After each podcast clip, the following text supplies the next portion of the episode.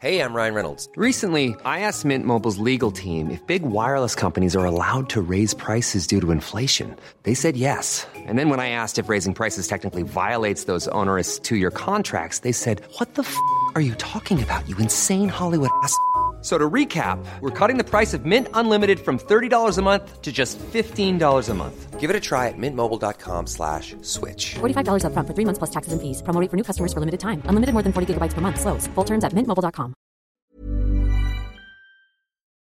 Dear listeners, good morning and welcome to Comme d'Archi, the podcast that opens the doors to the fascinating world of architecture. For newcomers, let me introduce myself. I'm the spokesperson of Anne-Charlotte Despont, PhD in History of Architecture, published author, head of a communication and development agency based in Paris, France, dedicated to architecture. Let's meet every week to discuss culture and architecture with specialists and learn how to look at projects through a context and diversity lens. Thank you for being with me today, and now it's time for talent.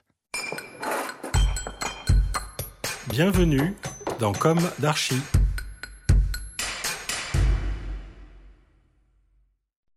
Hi everybody, hi Jérôme Villemar. Thank you for being here today. Thank you for inviting me. You're welcome. You are the founder of Atelier Villemar Associés, architects. Yes, indeed. In 2-3 sentences, could you describe your office? Yes, we're a team of about 10 persons. We used to work about, it's been 15 years since the office exists. And we work on different scales, from urban design to architecture, and we work on several kind of programs: housing, offices, equipment, activities. Okay, now you will talk to us about prospective study on tomorrow's productive neighborhoods.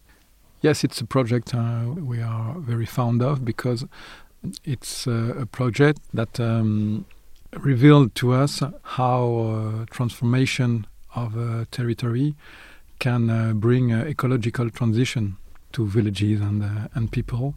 So it's a project that was asked to us by an operator which is Proudrid, which is a English and French company that works on the development of activity zone.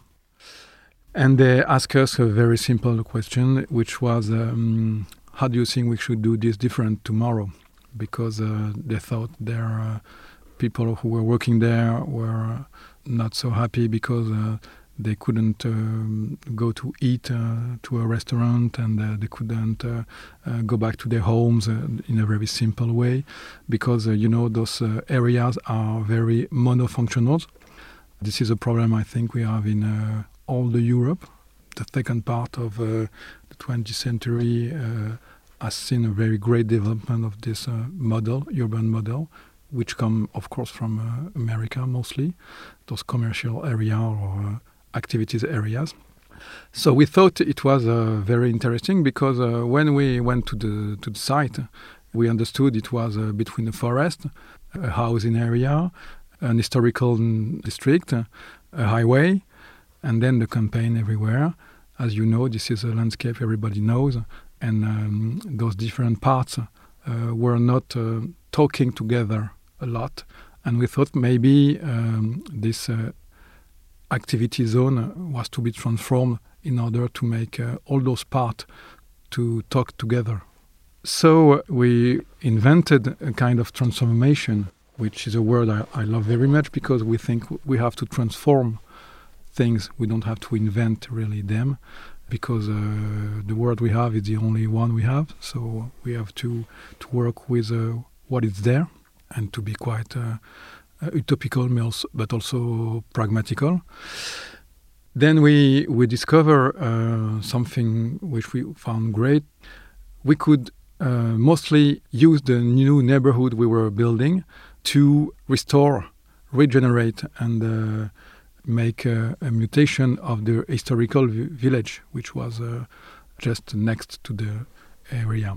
So on this project, we were in a team with several people, great people, landscaper, which name is TN Plus, which is working a lot, not only about trees, but also about ground, living ground, how to make living ground, how to make grow things in the ground. We work also with an association which name is Ferme d'Avenir. You could say Farm for the Future, maybe in English. And those people are helping new farmers to install their business on territories and cultivate biofood with a short distribution. And then also we worked with a great engineer, which is Franck Boutet, from Franck Boutet Consultant, which mostly helped us to configure on the energetic question and environmental aspects, how to make this district a kind of help to regenerate ecologically the old village. Because the main thing of this project, the main lesson of this project is to understand that now everything that we built should be used to regenerate what is already built. And we make an ecosystemic district which is linked to the other district in order to provide energy, which is something that is very developed by Franck Boutet, but also to provide food in order that maybe in the future there will be a bit less food coming from very far and a bit more food coming from very close. So that's why I wanted to talk about this project. Also because it's a project that is drawn like an architect can draw something, but at a scale of a district. And our drawing is guided by the water and what is alive on the territory, on the geography. So the water that flows from the sky goes in a way, and then the streets goes also in a way to guide the water. And then it gives water to the land, to all the land to cultivate. But also it's not only a grid for agriculture, it's also a grid for urban structure at the same time.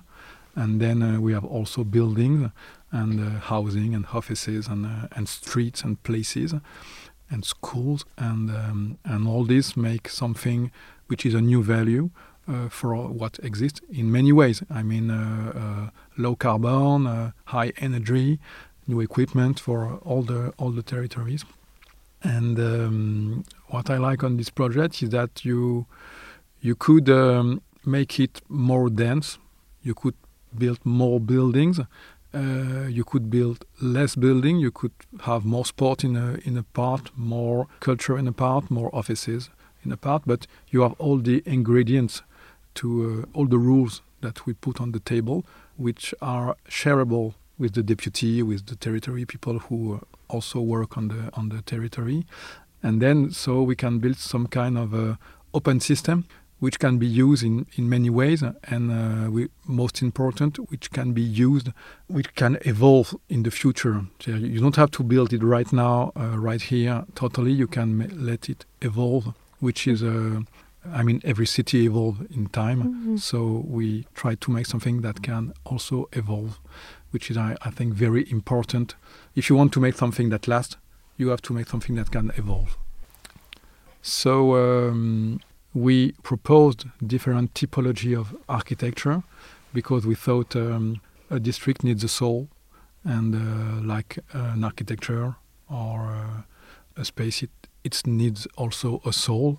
So we kind of decided that there were several typologies which were possible to build in this district. One is a temple, and it has a panoramic way of being with the landscape. One is the monolith, and it can be very vertical and accept housing, for example. One is the cloître, so it has a courtyard, so you can put people or trucks or materials in it.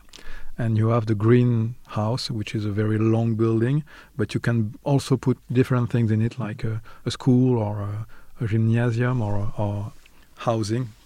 And then everything you want with the district, but it has also a soul and an identity. Okay, wonderful. Thank you, Jérôme. Thank you very much, Anne-Charlotte. You're welcome. Bye-bye, everybody. See you next Wednesday for our new Comme d'Archi in English. Take care of yourself. Bye.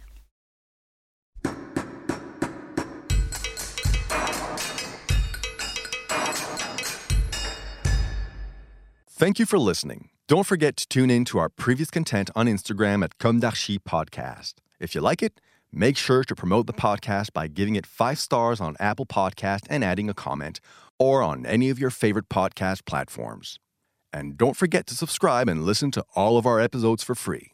See you soon, and until then, take care of yourself.